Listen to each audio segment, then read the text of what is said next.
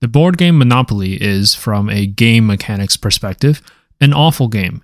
Think about it. The first quarter of the game is dependent on chance, which is fine. Most board games have a chance element, but after that, those who got lucky initially will be able to turn their gains into more gains. From property to houses, to collecting rent, to apartments, to hotels, to building more houses and collecting more rent, and on it goes. Money begets more money. As a result, the latter three quarters of the game is essentially watching one player win, which isn't fun at all for the other players. Those who got lucky in the beginning will keep winning. Those who did not get lucky stay in the have-not category and struggle to catch up, and more often than not gets poorer and poorer. It's almost like Monopoly isn't really meant to be a game. And that's because it isn't. The inventor of Monopoly's predecessor, the Landlord's Game, Elizabeth J. Phillips, or Lizzie McGee, designed the game to show the faults of capitalism and the evils of monopoly. The game was meant to be more instructive than fun for everyone. She was a progressive thinker whose idea was basically stolen and defiled by some mediocre man and turned into a terrible board game. Poverty is one of those fundamental factors that impacts every other aspect of life.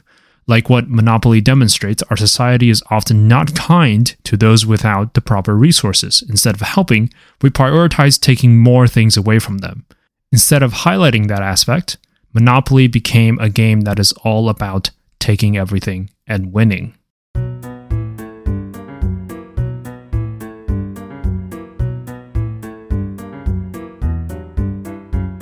This is Everything is Public Health, a show about all the invisible and ubiquitous forces that impacts the health of the population. Today's topic, a brief look into how poverty is defined and what it does to people. Welcome back to Everything is Public Health. I'm Cass. And I'm MJ. One of the behind-the-scenes changes that I wanted to do for the show for 2022, the new year, is to plan out the episodes more in advance, like up to 10 or 15 episodes ahead. Previously, I or we would decide on what to record, I think, a week or two before, which is fine. Sometimes the morning of. Yeah, sometimes the morning of, which is fine. But planning things further ahead give us a better view of how to coherently present all these different topics of public health. How to weave the threads. Yeah. And as I was planning these episodes, it became very clear to me that there are some topics that we want to cover first before we cover other topics. Right. So sometimes there are topics that build off of each other, mm-hmm. and some things are so fundamental to understanding public health, and it can have such a big impact on things downstream that in order for us to really have a good conversation for listeners who are learning about public health, yay. Through our podcast, right? There's some foundational concepts that we really want to lay out to tee up later episodes. One example is housing. We talked briefly about housing first because, without proper housing and shelter and a physical address, there's really not much you can do. So that's one example. Right. Think back to Maslow's hierarchy, right? You need to be safe and secure and have food and water and these pieces. Otherwise, you can't move up to the next level of self-actualization. Right. And we've talked a little bit about sort of healthcare being a right and those pieces. But in order to talk about sort of healthcare and access, we really needed to talk about all the different ways people can be uninsured, underinsured, et cetera, right? So those episodes kind of build off of each other. Yeah. And another one of those forces that is just so fundamental to our health is poverty. And we live in a capitalistic society where money is the highest virtue, right? And if you don't have money, everything becomes impossible. And I'm very fortunate to have never experienced any form of poverty. My parents are comfortably middle class. Sure, we didn't get everything that we wanted, but I never have to worry about the basics. And I don't want to be presumptuous, so I will ask you instead, have you experienced any hardships growing up? I wouldn't say necessarily hardships, but as we've talked about before, I was raised by a single parent. He had a good job working at Boeing, but there are a lot of challenges when you have kids and you're working on your own, are on a single income, and you are raising kids on your own. Even with a good job, you can still have challenges associated with that. So we never were sort of in a situation of poverty ourselves. But my dad, when he was younger, he served in the army right as the Vietnam War was winding down, and then coming out of the military, not really knowing what to do next. He had used some social services, food stamps, et cetera, that really helped him be positioned to be successful. So, we have had that experience in our past. My dad had that experience in his past. Thankfully, we were never dealing dealing with any of those kinds of issues. So a little bit of struggle, but nothing that you would categorize as like poverty or hardship, right? Oh, no, I wouldn't even necessarily. I mean, being raised by a single parent is challenging, and, you know, everything is relative, right? So I've learned in my many years that just because, you know, I have different life experiences and things like it, I don't need to minimize my issues, right? Everything is relative. But I would say I still had a very privileged life being a white woman growing up in a suburban area that was very safe. My dad had a good, steady job. Like, yes, we had some bad things happen in our lives, but like no hardships that could compare to some of the things that other folks are dealing with. Yeah, I think same here, where obviously their issues come up. And I think that's true for everyone. Like, issues come up, but nothing that I would characterize as hardship. And I suspect that many listeners like me and us, like us, I don't know why I said me and us. I suspect that many listeners like us. Me and us. I suspect that many listeners like us, they never really experienced true poverty. In this episode, we want to discuss what poverty is and why a part of public health is also about eliminating poverty and inequality. First, let's look at poverty from the numbers. Cass, what is your opinion about the federal poverty level, if you have any? And if it's too spicy, we will save it. I'll share my mild version of my opinion of the federal poverty level. It is abysmally low. Yeah. Right. So not to go into any of the details, I'll just share, you know, the level that we have for the poverty level, whether it's an individual or a family, like it is absurd to think that people can have like a healthy and functional and safe and stable life with the poverty level. I mean, it's embarrassingly low. And the fact that it is so low, I think, is a reflection of our priorities as a country and that they're not focused on the right things. Yeah. So the federal poverty level is supposedly, and that's in huge air quotes, supposedly the cost needed by the average person to cover basic necessities. Now, this is already problematic because there is a wild, and I mean absolutely wild, variation in the cost of living in different geographic areas. Oh, for sure. So, you know, thinking about my time as a sort of right out of undergrad and then early in my grad student times, I lived, so when I was in Ellensburg, Washington, sort of a rural part of Washington state, I lived in a huge apartment, huge. I mean, it was ginormous. Describe. And my roommate and I, our total rent was $600 for an apartment that is probably like, I don't think I'm exaggerating, that it is the first floor of my current house. That was how large my apartment was at the. It was huge. Huge. $600? Right. So then I moved to Baltimore. I was living in like a 700 square foot, so probably very small, a third of the size of the apartment that I was living in, and I was paying $900 a month for something that was a third of the size. So like that, and that's just rent, right? Right. And, okay, you know, people are going to say, well, you were living in a rural area, now you're living in an urban area, so of course the costs are going to be different. Yeah, right. Except the federal poverty level doesn't change depending on where you live. Exactly. And so, yeah, like this is a federal poverty level and it's not adjusted to geography. And secondly, and this is a bit oversimplifying, but the federal poverty level is adjusted slightly every year, and only slightly, meaning that essentially it only accounts for inflation. There hasn't been any sort of major adjustments to the federal poverty level. And I think this is reflective of a concept that's come up in a whole bunch of our prior episodes, that if an individual doesn't have what they need or can't make good life choices or, you know, for food or for whatever it is, it's because they have some character flaw. They have some moral failing.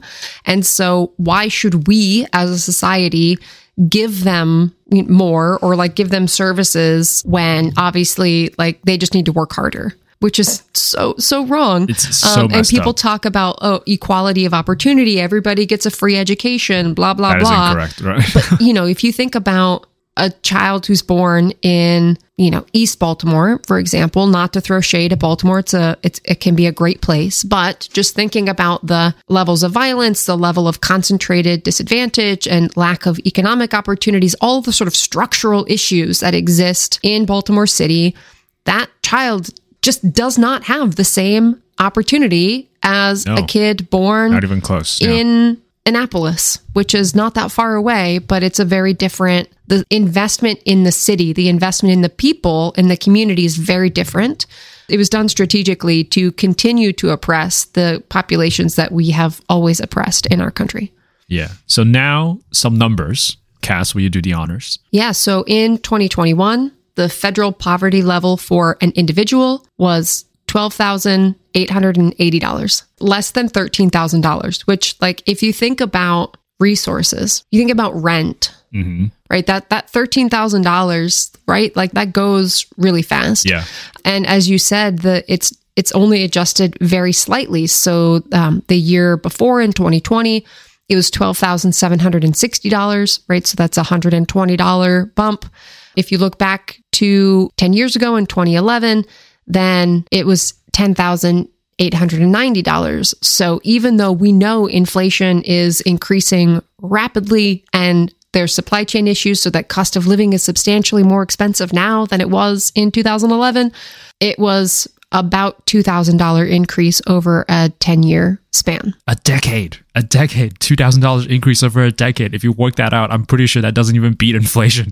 And thirdly, Cass, you are a parent. Yes. Can you provide some insight to me, who is not a parent, about how much money raising a kid costs? Oh my gosh, kids are so expensive. So right now, our kids, Tony will be 16 soon, and Aaron is 14. And, so they're going to hate me for saying this, but they're like hardcore puberty right now, which means they're growing like weeds and consuming so much food. Growing like my weeds. Grocery bill right now is crazy. Yeah. You've never heard that? Growing like a weed? No. Oh, anyway. But it's not just food and clothes, obviously, which are important, but they use electricity, they use water, we need internet, they need cell phones so that we can track them, when they go to school, or if there's an issue with the bus, they can call us. It adds up. It is very expensive. And then thinking about cost of college, right? Oh, if they're going to go to college, holy cow, it's not cheap to have kids. So yeah, it's expensive. Love my kids though. So, as you mentioned, for a single person, the federal poverty level in 2021 is $12,880. If you have another person in your family, that gets bumped up to, drumroll please. That was a really bad drumroll. A grand total of $17,420. In other words, another person is worth only around $5,000. For a family of four, the federal poverty level is only $26,500 for four people, meaning that essentially if you get another member in your family, it doesn't double. It less than doubles per an extra person in your family. Of course, the anticipated argument here is, well, you're all living in the same place. You don't need extra money for rent. It's like, well, four people aren't living in a one-bedroom apartment, right? No, you need more space. You need at least two bedrooms. And sure, there's more money there for rent if you're a family of four, but then you also have four times more mouths to feed, right? Like, the amount of increase for additional household members really doesn't make a lot of sense. Yeah, abysmal. And not only that, the federal poverty level is sort of like the minimum. The standards for the federal poverty level is so low that you can't draw a line and be like, everyone on this side is experiencing poverty and everyone on that side is not experiencing poverty. It should be thought of more as a spectrum, right? But to your other point, like, this is the minimum to survive, not thrive. Not to thrive and do well and be creative and be thoughtful and whatever. It is... Yeah, forget about being healthy, right? You need this much money simply to be alive and survive, which... Like, yay, that's a great approach to take. Yeah. And certainly you can make more than the federal poverty level and still struggle immensely. Oh, absolutely. Because going back to the earlier comment, cost of living varies wildly. There may be places where you could live on, just under $13,000 if you were frugal, okay? But there are other places...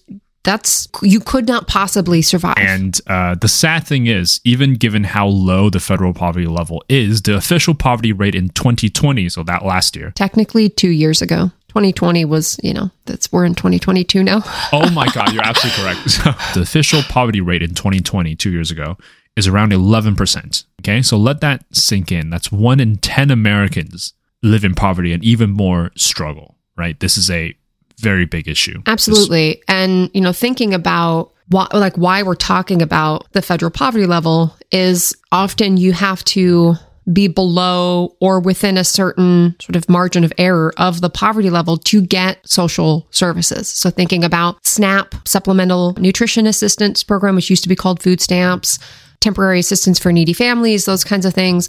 You have to be sort of around that level to get that help. And to your comment earlier, MJ, like if you make, let's just say, $15,000, right? Like you make too much to potentially qualify for services. Obviously, there's some variation. So let's just assume for the moment that you're outside the margin and you make too much. But I think many folks would argue you're still not thriving. So we're going to pivot to the effects of poverty now, and we'll try to paint a picture to the best of our ability, like what poverty does to our health. If you don't have enough money, it impacts pretty much every decision that you have to make. So let's start with where we started this podcast, start with food. If you don't have a lot of money, what sort of food are you buying, right? You're not buying anything healthy, I imagine, because healthy foods, for some reason, just tends to cost more. So you're buying those calorie-dense, super cheap. A lot of times people buy candy because candy, it gives an illusion that it's filling you up and you're satiated, but obviously it's not healthy.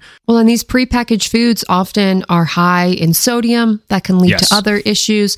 They are calorie dense, but nutrient poor. You're eating them, but you're not meeting your needs. You're not getting the right things. And so this, we see the paradox of people who are undernourished, but overweight because they're not able to afford the more nutritious foods and they're relying on these prepackaged calorie dense foods that aren't providing appropriate nutrients. Yeah, they're getting just calories essentially and without any of the benefits. And housing too. If you don't have a lot of money, where you're going to live, right? I can't even imagine the places that is only available to you if you don't have a lot of income. Well, and you have the added issue of many sort of public housing authorities and sort of the people who issue different vouchers.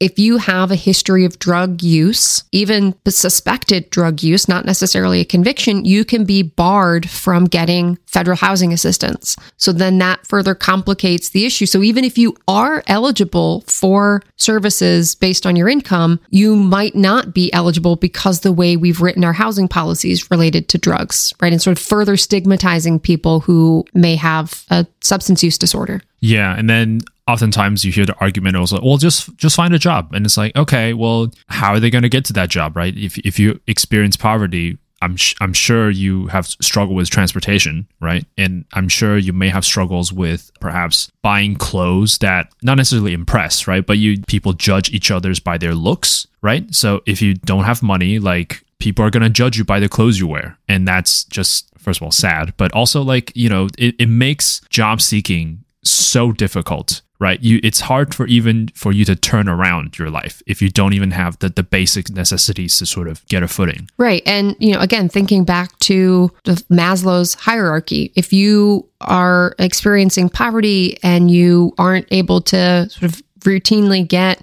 healthy, nutritious foods, you might not have stable housing. You can't show up as your best self. Like, I have stable housing, I have a good job, I have good food, I have, a good social network, and I still have a hard time showing up as my best self a lot of days. Like, you add these stresses related to poverty and other sort of resource issues, and there's no way that we could reasonably expect people to show up as their best selves every day when they don't have the capacity to meet their basic needs because of the way we've structured the system. These are choices that we have made with policies and resource allocation and prioritizing capitalistic values. Oh, whoops, I'm starting to sound like a socialist. James, hopefully James doesn't listen to this episode. But anyway, we've created these structures and then we wonder, well, why aren't you successful? Well, because you've boxed them out of success by putting these structures in place. Yeah. When you're experiencing poverty, sometimes you don't even get the option to turn your life around just because of how the system works and just because how little options or opportunities that you have access to. And there are several studies that show that the human mind operates very differently under poverty conditions. And when we are under stress, it is difficult for us to make good decisions about the future, right? So a lot of times I see these, do you know Evicted? The book. No. In the book, there was this chapter where he talks about how this woman, I think it's a woman undergoing poverty, how one day she just took her, I don't know if it was food stamps or something, but she just took her assistance and just bought a lobster dinner and she blew like half of her assistance for that month on One Lobster Dinner. And then the author was at first very furious. It's like, oh my God, like, why are you doing this? But then he thought about it in another frame, which is how often do we blow things on things that we technically don't need? Yeah. I do that all the time. I'm a little shameful for how often I do that. But like, why are we? It's almost not fair to sort of judge these people and their actions because, you know, they're under so much stress from poverty that you think differently. Well, and we do the exact same thing. Yeah. And then we judge them for those choices. And one thing that you were commenting on, that a thought that popped in my mind. So one of the programs that exists in Baltimore City is Safe Streets. It's based on the Cure Violence model. Mm-hmm.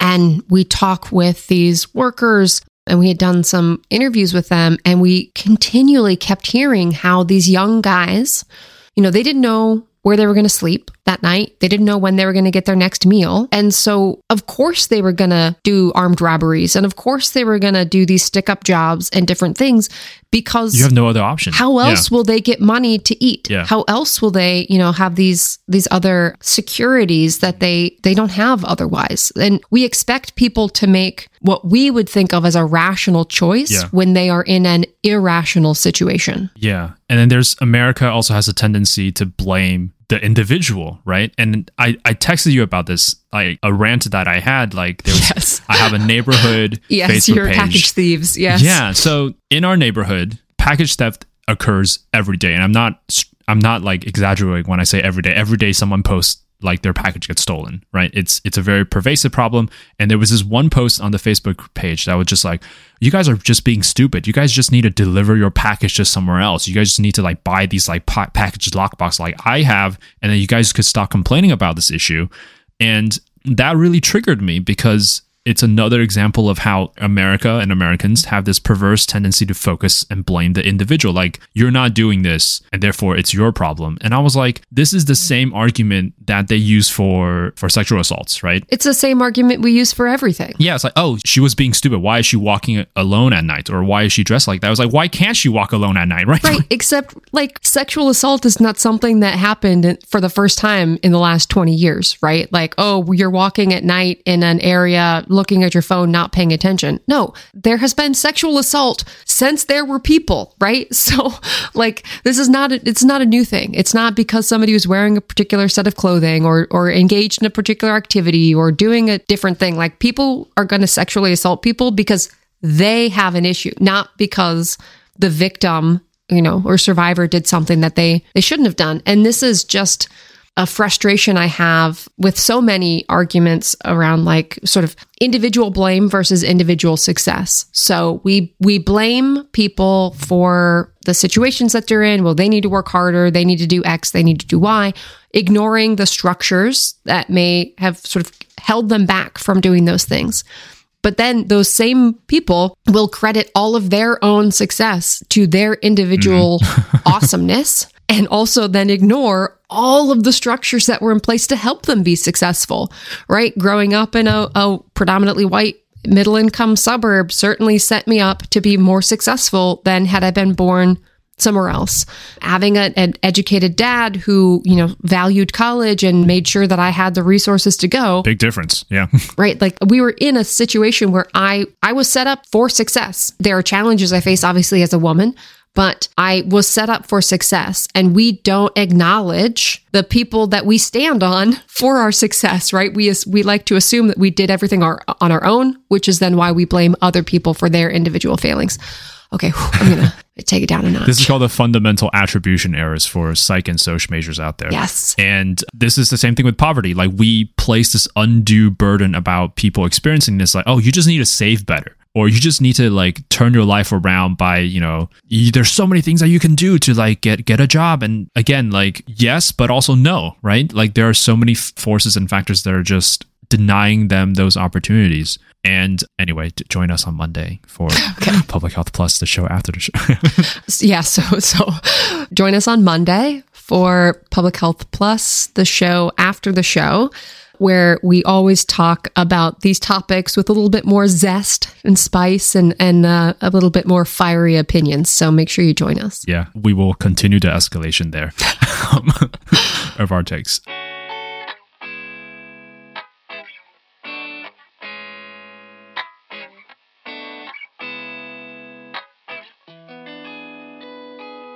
Thank you so much for listening to this episode of Everything is Public Health. If you like the show, be sure to subscribe and spread the word about the show so more and more people can learn about the awesomeness of public health. New episodes are released every Thursday on Spotify, Apple Podcast, or wherever you get your podcast. Follow us on Twitter at EverythingIsPH or Instagram at EverythingIsPublicHealth. Send us questions or comments to everythingispublichealth@gmail.com. Also reach out if you think we missed an important perspective or suggest a future episode topic. You can find me on Twitter at Dr. Grafasi.